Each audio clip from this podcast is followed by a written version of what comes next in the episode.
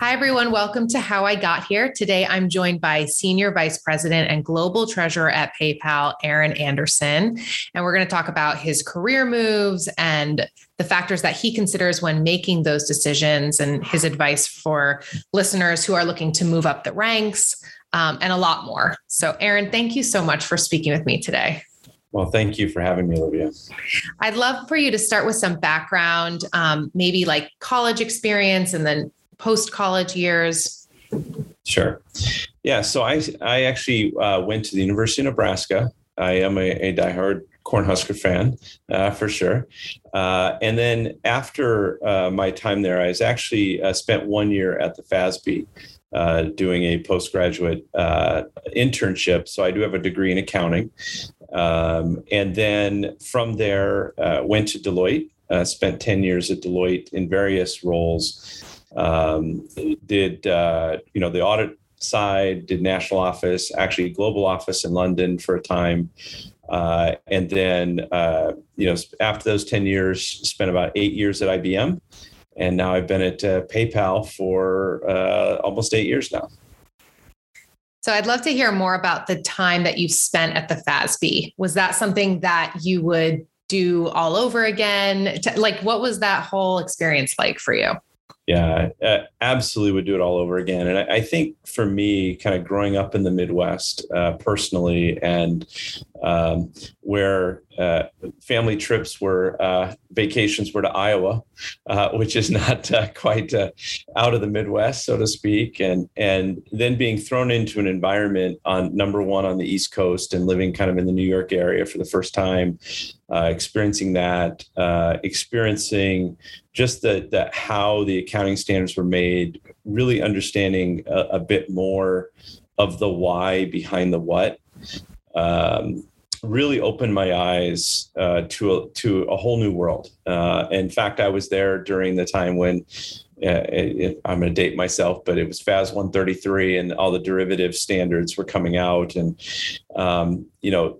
finding myself down in Congress as a 22-year-old kid who'd never really been out of the Midwest, and really just experiencing a little bit more of kind of the what really happens, and really the difficult role that the FASB board members have, and the FASB itself was really a great, for me, just a great learning experience, because I didn't complain about the accounting standards after I saw how difficult it was to do something that made a lot of sense, and so really gave me an appreciation for not only the FASB but also our profession and how important and critical it is to the capital markets.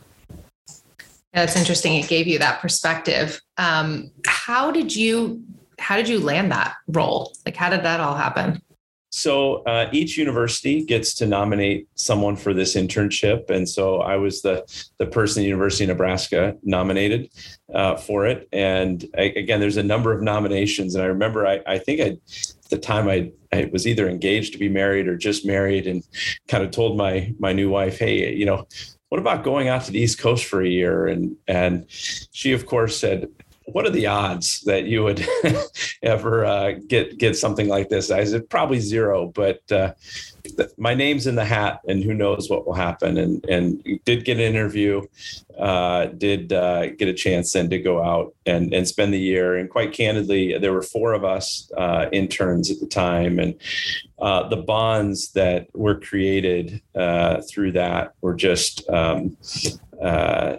really, really strong, and something I'll cherish for my entire life. And our relationships are still strong today. So it was a really great experience. We carpooled together. We spent I was from Nebraska. We had Texas A&M, BYU, and Wisconsin. We're kind of a pretty diverse group of people coming together, but it was a great experience with really three incredible people. And then the staff and board members of the FASB were just tremendous. They really took us under their wing and really focused on our growth and development, knowing it was a one-year program, and that was really the goal of the program. So it was a tremendous experience. You mentioned where the other candidates were from and some kind of heavy hitters in accounting and finance. And you mentioned to me a while back that you were the first in your family to go to college. And tell me a little bit about that. Like, what does that mean to you? And how does it make you think about those coming out of school? And also, I guess, what would you say to anyone listening who is having the same experience? They're the first person in their family to go to college. They have big dreams, but they don't necessarily maybe have that family model, you know, to look at. Yeah, no, there are definitely experiences in our lives that really impact us. And for me, my family is very, incredibly hardworking, your typical, I'd say stereotypical Midwest, family, just, we celebrate family. We love spending time together, and we work really hard. And I think it's that work ethic that drove me, and knowing that my mom and dad really worked incredibly hard to help me try to get to college, even though at the end of the day, I did have to pay for my own college, which was, I think, another challenge, right? Is you realize you kind of don't have that extra study time because you're having to take the jobs to try to make tuition. And so I think that work ethic and again, we see today, even there's a lot of pressure on kids, whether it's self-imposed, whether it's imposed by parents to get into the right school, et cetera. And my experience was, look, I went to a state school. You could argue not one of the heavy hitting accounting schools, but it really, taught me how to work, work really hard for what was important. And those family values, I think, carry me through to today, right? In terms of being able to prioritize and be able to ensure that I'm focusing on those things that really are a priority to me, and not just a priority to the enterprise or a priority to, someone else. I'd say it's that work ethic and really the support and love of a family to say, okay, let's you can actually do something that maybe no one else has done, but at the same time, knowing that you are doing something for the first time. And so there isn't necessarily that role model. I still remember my dad, after I graduated, kind of being so proud and taking me out clothes shopping and saying, okay, you're going to go to a firm. And of course, he had no idea what clothes I needed to buy. I had no idea what clothes I needed to buy. And we ended up buying like this nice, suit or sport coat and pants. And I remember the partner saying, well, I guess you can wear that on Saturday because you need a suit and tie on the rest of the days. So, there were learning experiences. And again, I think when you talk to a lot of people, and I actually have talked to people that are in a similar, it's those little things. It's like what clothes to wear, can you golf, right? Some things are on the golf course. There's things like that just maybe aren't things you grew up with, but are important in the business world. So it's important to understand that, but also know that, look, you'll learn it and you'll be able to, to get those experiences as you go. Yeah. It's interesting you bring that up, the right clothes to wear at golf and these things that, a lot of times help individuals shine and connect with their peers, but also the people above them who might be in positions to promote them. And so there's kind of a balance of how much do I change myself and kind of fake it till I make it. And I'll say, as a woman too, like I'm not going to, well, I shouldn't say as a woman, I'll just say somebody who doesn't golf, right? Like I would miss out maybe on that opportunity. And there are tons of things like that. So yeah. It's you know, and I know you and I are going to talk about this later because you talked about authenticity when we last spoke. And so I think there's a balance to it, right? Yeah, that's exactly right. Yeah. Look, golf can be fun and you have to lean into it. Right. And for a lot of people, it's not very fun. And I know that I have a lot of family members that go, why are we doing this again? It's kind of like that roller coaster. Why have I done this to myself again? But yeah, it's important though, to be authentic and to make sure you're not compromising your core values as you go through this.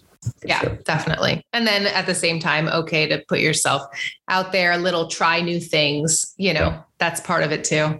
Exactly. Yeah.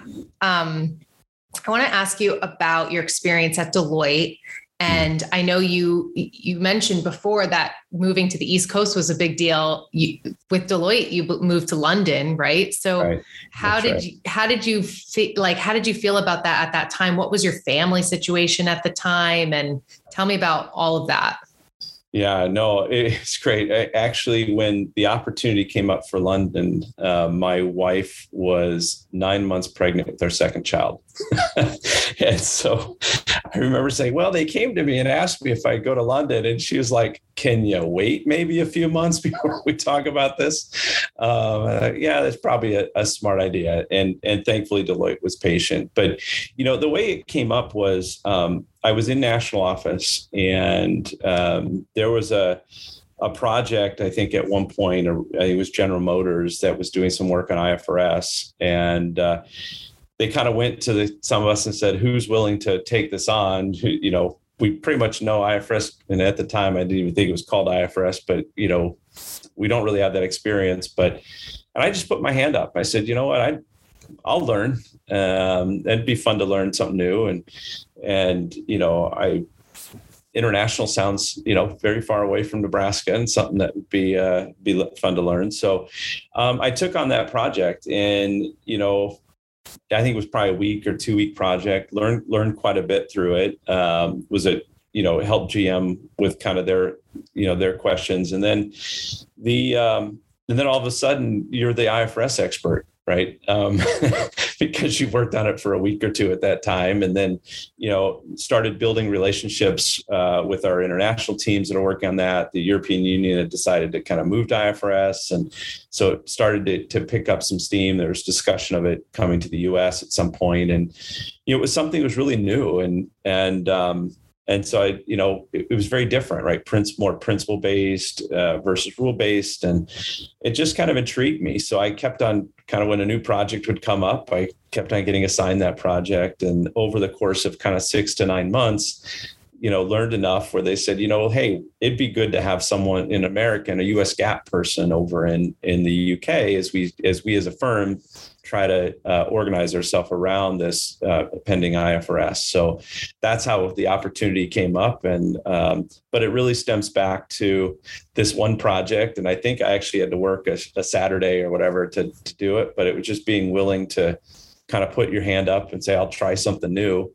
And then that just turned into this opportunity. And then, you know, going over to London too, I remember specifically, you know, one of the first things we were doing was writing an accounting manual on what we should take positions as a firm on some of the things. I remember this day, it was a very simple question of like 210 net 30, right? So if you get a, you know, 2% discount if you pay within 10 days or, you know, at the end of 30, you pay the full amount or pay the full amount by 30. And the question was, how do you account for it? And of course, as US GAAP person, I said, well, this is an easy answer, right?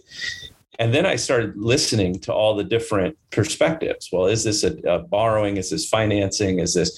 And you're like, I never thought about this because it was such an easy question, easy answer, but it turned into an hour-long debate on, you know, well, what's really happening? What's the principles? What's the theory? And it really opened my mind, quite candidly, to there's actually another way to think about things. And so I think from a learning experience for me, it was making sure I didn't go in just with my perspective and this is the way the Americans do it, therefore this is the way we should do it everywhere, but really saying, okay, let me understand the different views and perspectives that apply. And again, it was just something so simple, but then you apply that to the complex as well.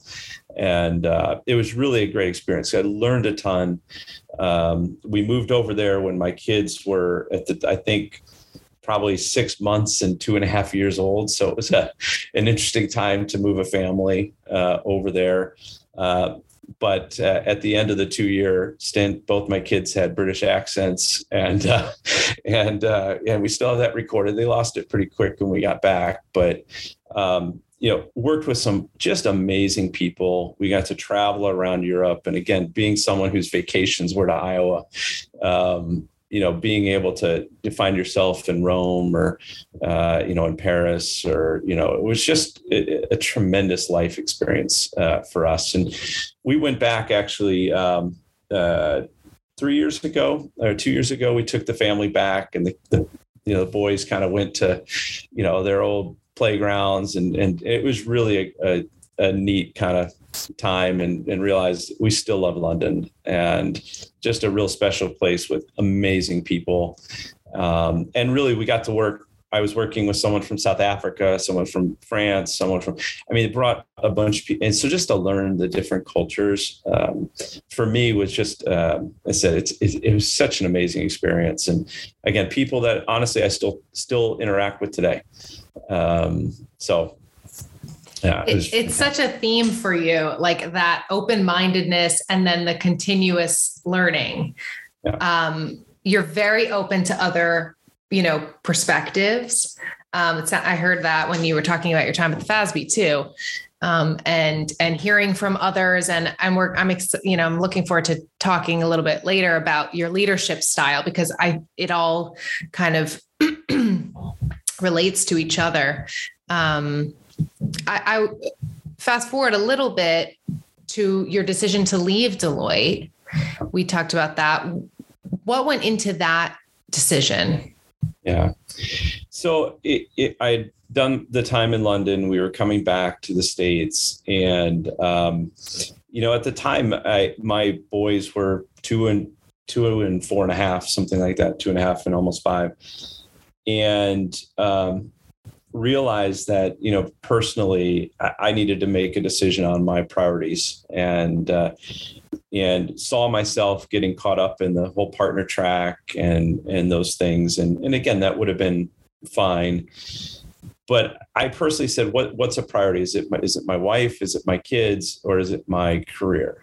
And I felt like I had to make a choice. I had to act in a way that was consistent with my values and my priorities. And so I felt like, quite candidly, that I was working too much, that I wasn't able to, attend my kids' little T-ball teams. I wasn't clearly able to, participate as a coach or as, just be on the sidelines. And I didn't really like that. And so I challenged myself to say, look, if family is truly your priority, are you acting in a way that's consistent with that? And the answer was no. So for me, it was the right decision to leave Deloitte. I joined IBM in a technical accounting role. And what that did is, it was a nice transition, by the way, to take a skill set that I had and go into corporate, because corporate's very different than public. So it was a great transitional role kind of into the corporate world. But it also gave me a little bit more of predictability on my schedule and a little bit more control.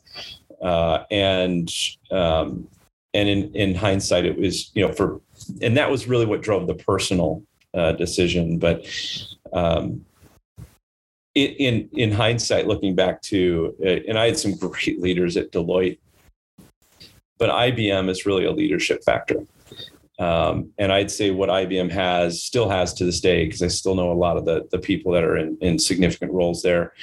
IBM, I think, the strength is the quality of their people, the quality of the leadership that they have, and just being able to learn from those leaders and observe them quite keen. I didn't know it, by the way, at the time, but to observe the incredible leadership and what it means to really lead was a tremendous value to me. But, you know, back to your question, it was really for me. And by the way, at the time, I thought I was throwing my career away. You know, people were telling me, well, this is the dumbest move you can make because you're going to make partner.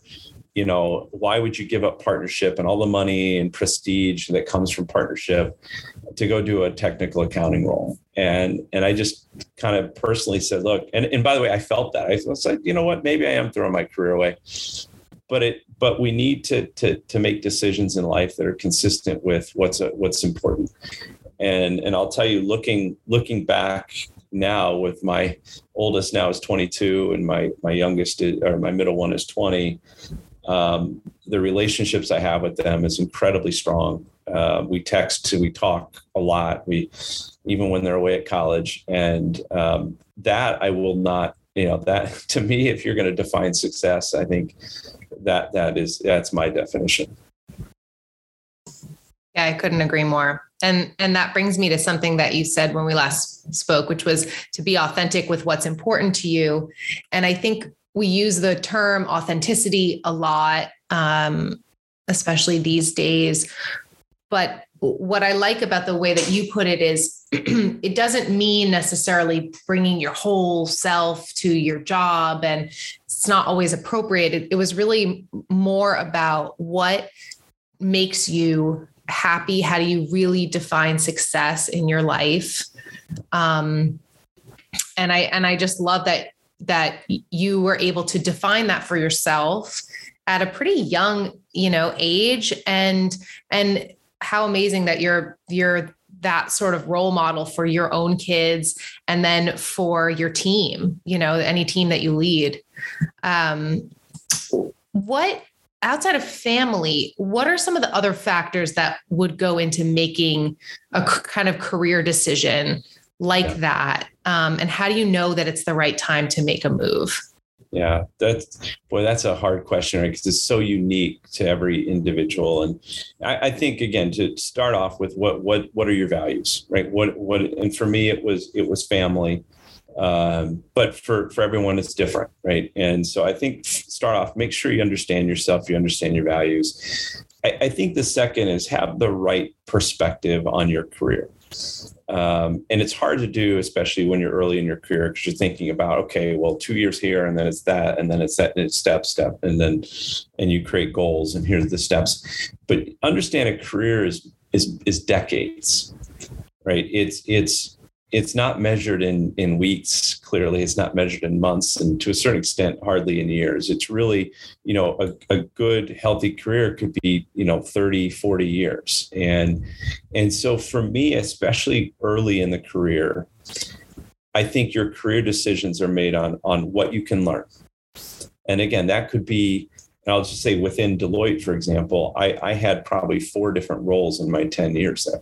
You know, whether it was kind of an audit senior, whether it was national office, whether it was global office, whether it was, you know, and even within there was different experiences. And so I think, you know, there's at the early kind of first, you know, I'll call it 10 years of your career, really need to be focused on what am I learning? And usually when I talk to people that want to do an internal move within PayPal or whatever, or want to do an external move, that's the key question. You know, why are you making the decision, and what are you going to learn there that you're not going to learn here? And there are times that is absolutely the right move, right? Because, you know, and again, I'll go back, when I took the internship at the FASB, I had people at Deloitte saying, don't do it, just come to Deloitte and do this. And I was like, well, I think I'll learn more here than I will there for the first year, right? And then there'll be plenty of time to work at Deloitte after that. And then even the experiences, what will I learn? And I feel like looking back, if you keep that focus, especially those first 10 years, get learning experiences, it's not about necessarily trying to get the next 10% of bump in pay or the title. And I see that a lot is people saying, well, I can move here and get the title. And I can have treasurer on my resume or chief accounting officer on my resume. That may be good, but you may find yourself after a few months being bored and saying, well, okay, I have the title. Maybe I have a little bit of money, but have I just painted myself into a corner from a career perspective? And so I think that's the one question I usually ask everyone with when either A, they're thinking about a move or have decided to move. It's, what are you going to learn? And be very intentional about that. And there was an exercise that we did at IBM, which I thought was great. We called it your green resume and your blue resume. And it was challenging ourselves to look back every 6 to 12 months and say, how have I improved my green resume? Meaning, how valuable am I outside of IBM? And how have I improved my blue resume? How valuable I am within IBM. And it's to really reflect on, am I learning? Because it's very easy to become complacent. Like, I know my job, I'm comfortable. I don't have to challenge myself. But if you're not building your green and your blue resume to use that, you're going to find yourself stagnating, and that's not effective. So I feel like those are kind of the challenges. A, make sure you're always trying to improve both your marketability in and outside of the company you're in. And then B, really focus on, okay, what have I learned? And what do I want to learn?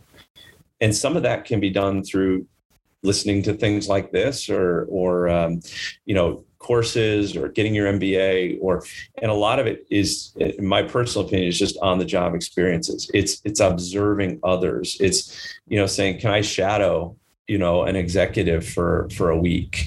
Can I, what are some of those experiences I can do to try to learn and really, give myself better perspective? Because I feel like, perspective is the key to making those right decisions. Well, when you talk about stagnation in a job, I think you're making an important distinction too between taking on a role that is going to challenge you and grueling work. Yeah. Right. So like, you should be looking for the job that is going to be captivate, like keeping your interest. I mean, it's a huge portion of your life is at work, whether you're these days at home or not.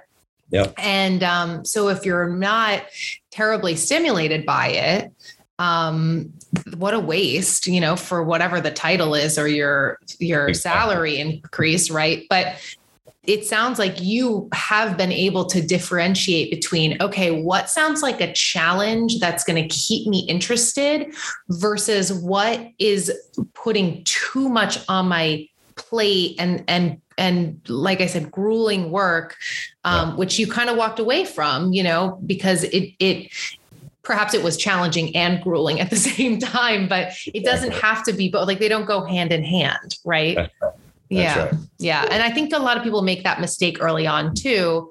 I think we tell ourselves like, well, in our first jobs, we're just going to be working like X number of hours and we're just going to be doing, working around the clock. And we always have to be answering our phone and our messages. And I don't know. I mean, you would know better than me in this field, but is that necessary? Yeah. I make sure I understand the question. You always want to challenge yourself. And I think it's important to reflect on, am I working hard or am I working and just working hard, or am I working hard and learning? And those two aren't necessarily the same. Now, there are different seasons in life where maybe there's a transaction or there's something that causes you to have to burn the midnight oil for a time. And those happen in all of our careers. Right. But it is, it's vital to just kind of make sure you're reflecting on it. Am I learning? And by the way, am I getting too comfortable?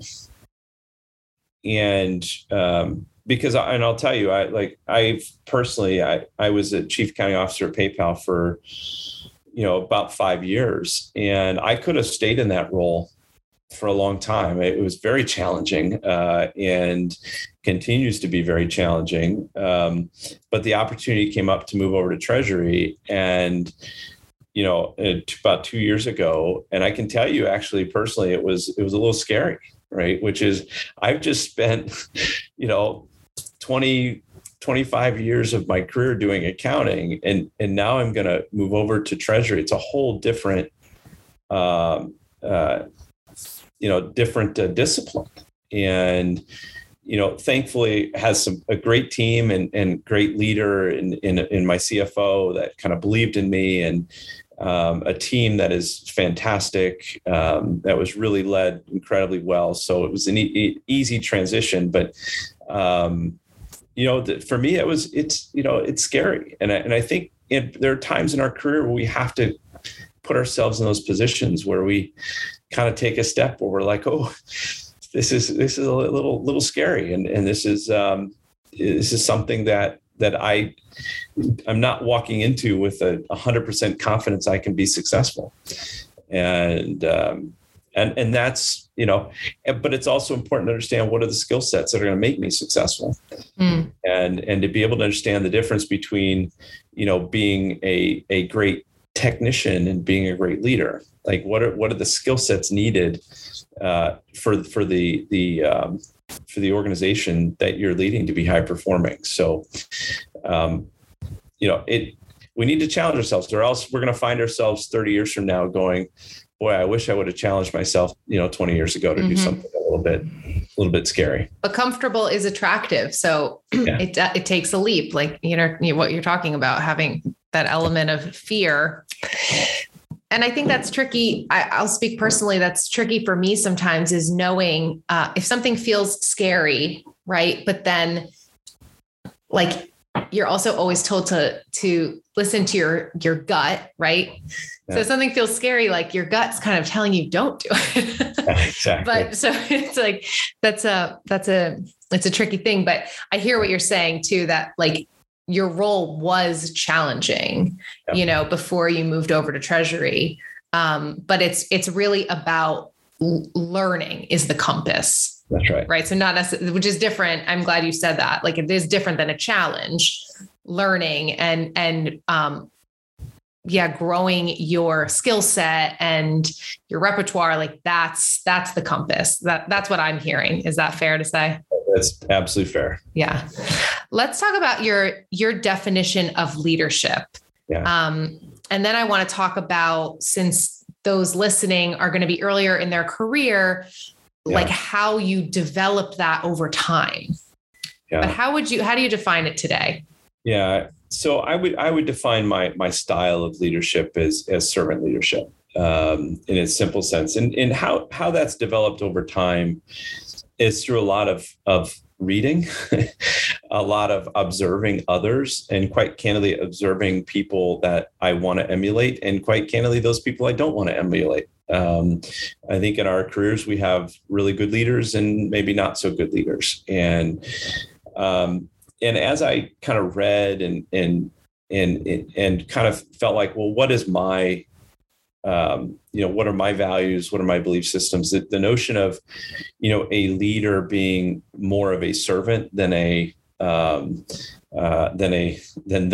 person being served, really resonated with me, and at least what I observed. If I go back to IBM and say, when I observed the leaders there and just the quality and what they brought out of people, it just made me want to be like them.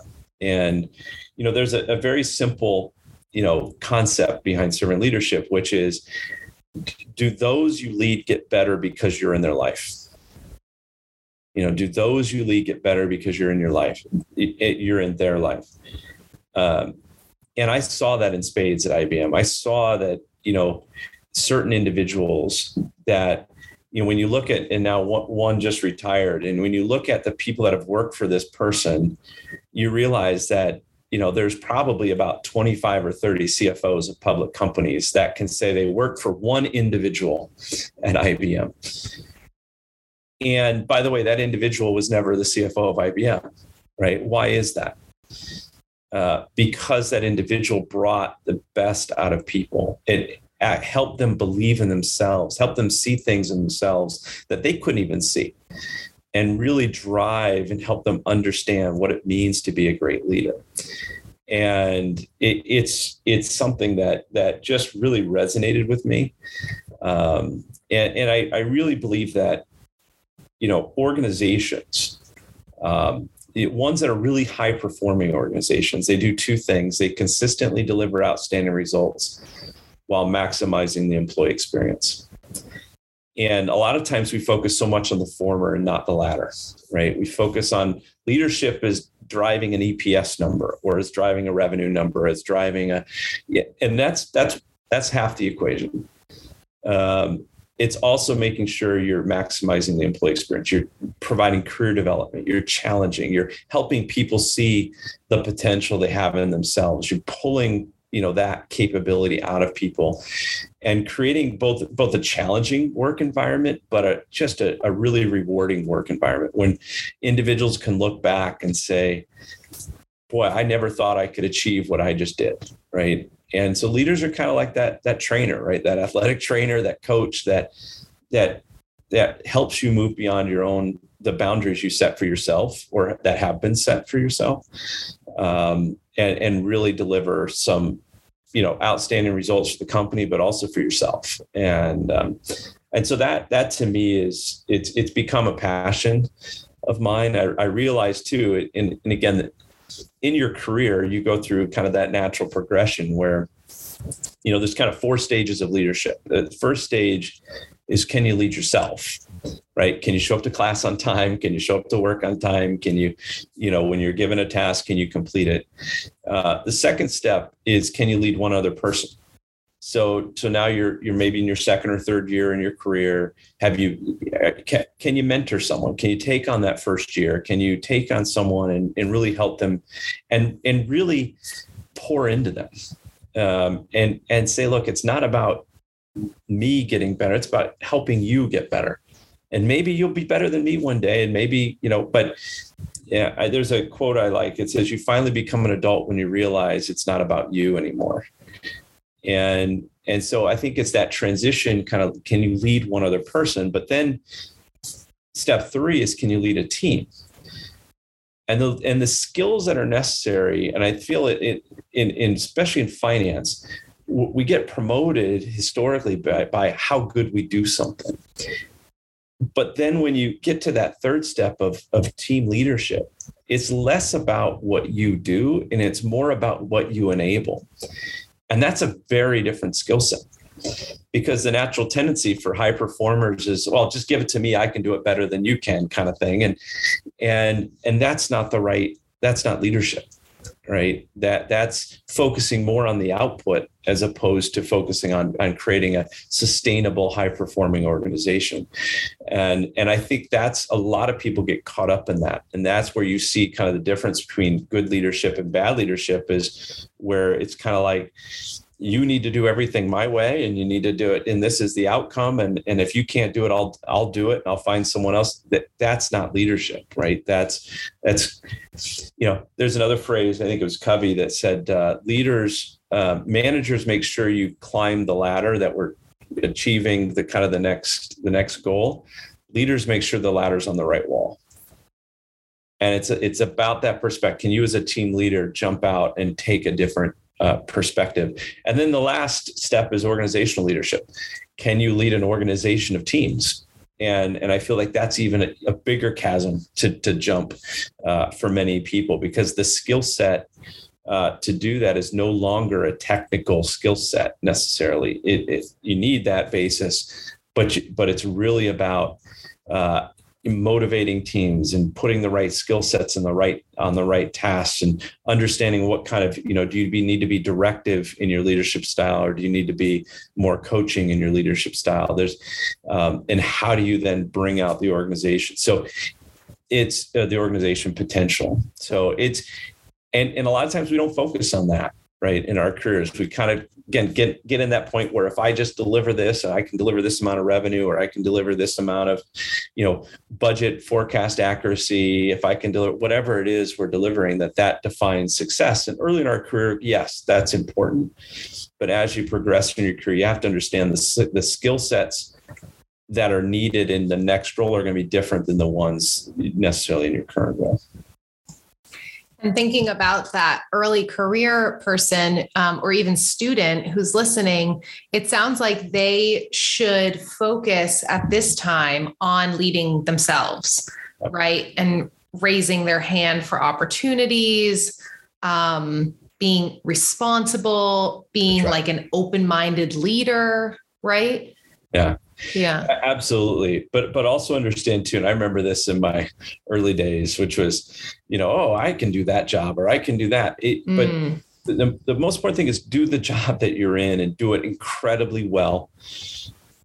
Those things will come. Don't worry about that. That will happen. Deliver on what you're tasked to deliver. And then deliver on your own personal goals of making yourself better and giving yourself those learning experiences. And then every once in a while, make sure you're grounding yourself on what's important. Because again, I think we do ourselves a disservice of, I go back to, college kids and, it was, their friends, well, I need to get into Stanford, I need to get into Harvard, I need to get into, look, the reality is, that may be right for some people, but it's not the college you go to. It's what you learn. It's and by the way, many of you may have gone to a certain college like that. Guess what? It doesn't matter anymore, right? It really does not matter because now you're going to be equal with the person like me that went to the state school, and it's not going to come up on your performance evaluation that, oh, this person went to Stanford and this person went to Nebraska. It's going to be about your work ethic. Can you deliver? Can you be held? Are you responsible for what you're being asked to do? Those are the things that matter now. And so it's really important to understand. And by the way, those things change over time. And I would say it's, a lot of it's, I guess the other thing to add, it's not necessarily what you do, but how you do it as well that matter. Because a lot of people can deliver great results, but it's the people that can deliver it in a way that actually makes the people around them better, that are really set up for leadership. So I think you've really probably touched on this already, but you've moved up the ranks at PayPal. I think you've been there about 8 years. Is that right? 8 years, yeah, almost. And held quite a few roles. For those listening who would consider themselves ambitious and would like to also kind of climb the ranks because that's what they value, and no shame in that. What's your advice for them? Yeah, look, every organization is different and every organization has different values. I'd say what I found though in my career journey is the less I focused on myself and the more I focused on others, the more responsibility was given to me. And it's really a kind of that oxymoron of, like, I would say countercultural, but ultimately the best leaders at least at PayPal, and I would argue at IBM and others, are the ones that continue to develop themselves, but also make sure they're developing those people around them. And their how they work, how they enable, how they grow, really, others really matters, because ultimately no one wants to follow a leader that's just in it for themselves. And you see it, right? If the leader kind of says, I got to the top and this is about me, you just don't create followership. And there's a question, I think, that I ask my team is, it's really how much of your time is spent serving me versus serving our customers. And as a leader, if you find that, you know, you think everyone should serve you, well, guess what? You're not going to serve your customers very well. And so the key dynamics, we've got to make sure we're spending the majority, if not nearly all the time, serving our customers. And whether those be internal customers as finance professionals. But the more time my team spends trying to serve me, the less time they're serving their customers and the less effective we are as an organization. And I felt, and I know it's kind of easy to say that now, but I really think that there's a countercultural, counterintuitive way that the more you focus on enabling others, the more you focus on being that growth leader, the more responsibility your organization is going to be willing to give you, because they know it's about the enterprise. They know it's about others. And that's ultimately what they want in leaders. I've yet to find an organization that says, I want a leader who can just, you know, crack the whip and make life miserable for everyone and be self-serving. Now, there are people that get into those roles that have that, and we all know we don't like working for them. And so either we leave the company or we join a different group. And eventually those people are moved out and don't become leaders anymore. And so I think that for me, that was kind of the learning for me, which is, you know, the less I'm focused on, you know, myself, the more I'm focused on building up others, the more I'm focused on delivering for the enterprise in a strategic and very rational way, without killing our teams by overworking and, you know, creating a horrible, work-life balance situation. The more we can kind of, you know, create that sustainability in that perspective, then the more responsibility I was given. I love that advice. The last thing I want to ask you about, Aaron, is you're very involved with FEI and AICPA, and I know other organizations too. So why do you think it's important to join like a professional organization like that? And maybe like when what's the right time in your career to do that? Yeah. So absolutely very involved in FEI, and I felt FEI for me, when we're in our corporate bubbles, we're surrounded by people who are seeing the same challenges we're seeing or thinking the same things we're thinking. And I found it incredibly valuable to participate in events where I could learn and listen to others. And it inevitably, it never failed where, you know, I'm sitting there listening to maybe others say, well, this is the challenge we're having. And I'm thinking, boy, I didn't even think that. That's a challenge that, we have, but I didn't even know it. And now I need to focus on that.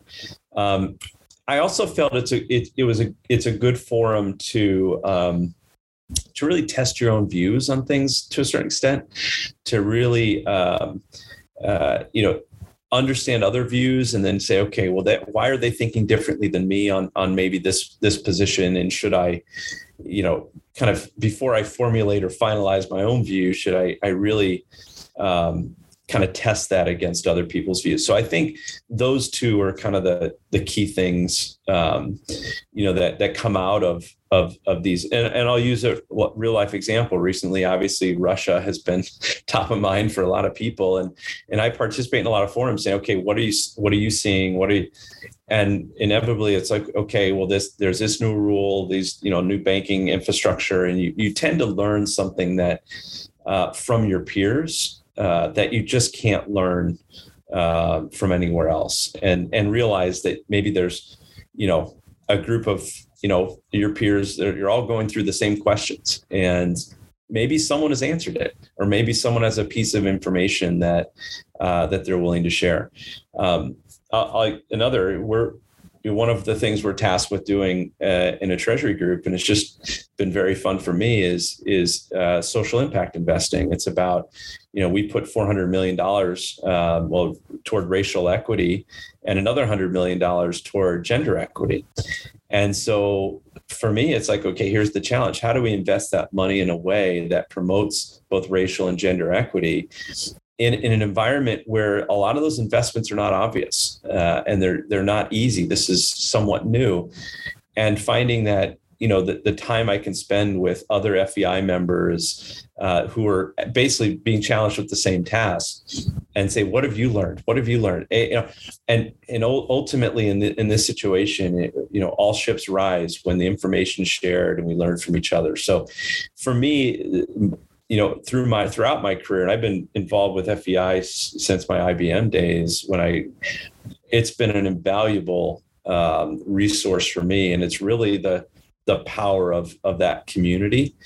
And by the way, I have people reach out to me as well. Well, hey, have you done this or that? And it's like, it's not a competitive landscape out there necessarily. It's a community. And when we invest in the community, both our own time, but then when others invest in the community that benefit us, we end up all becoming much better out of that experience.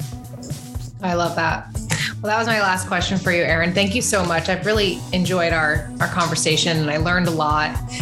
So thank you for giving me your time. Well, thank you, Olivia. I really enjoyed it.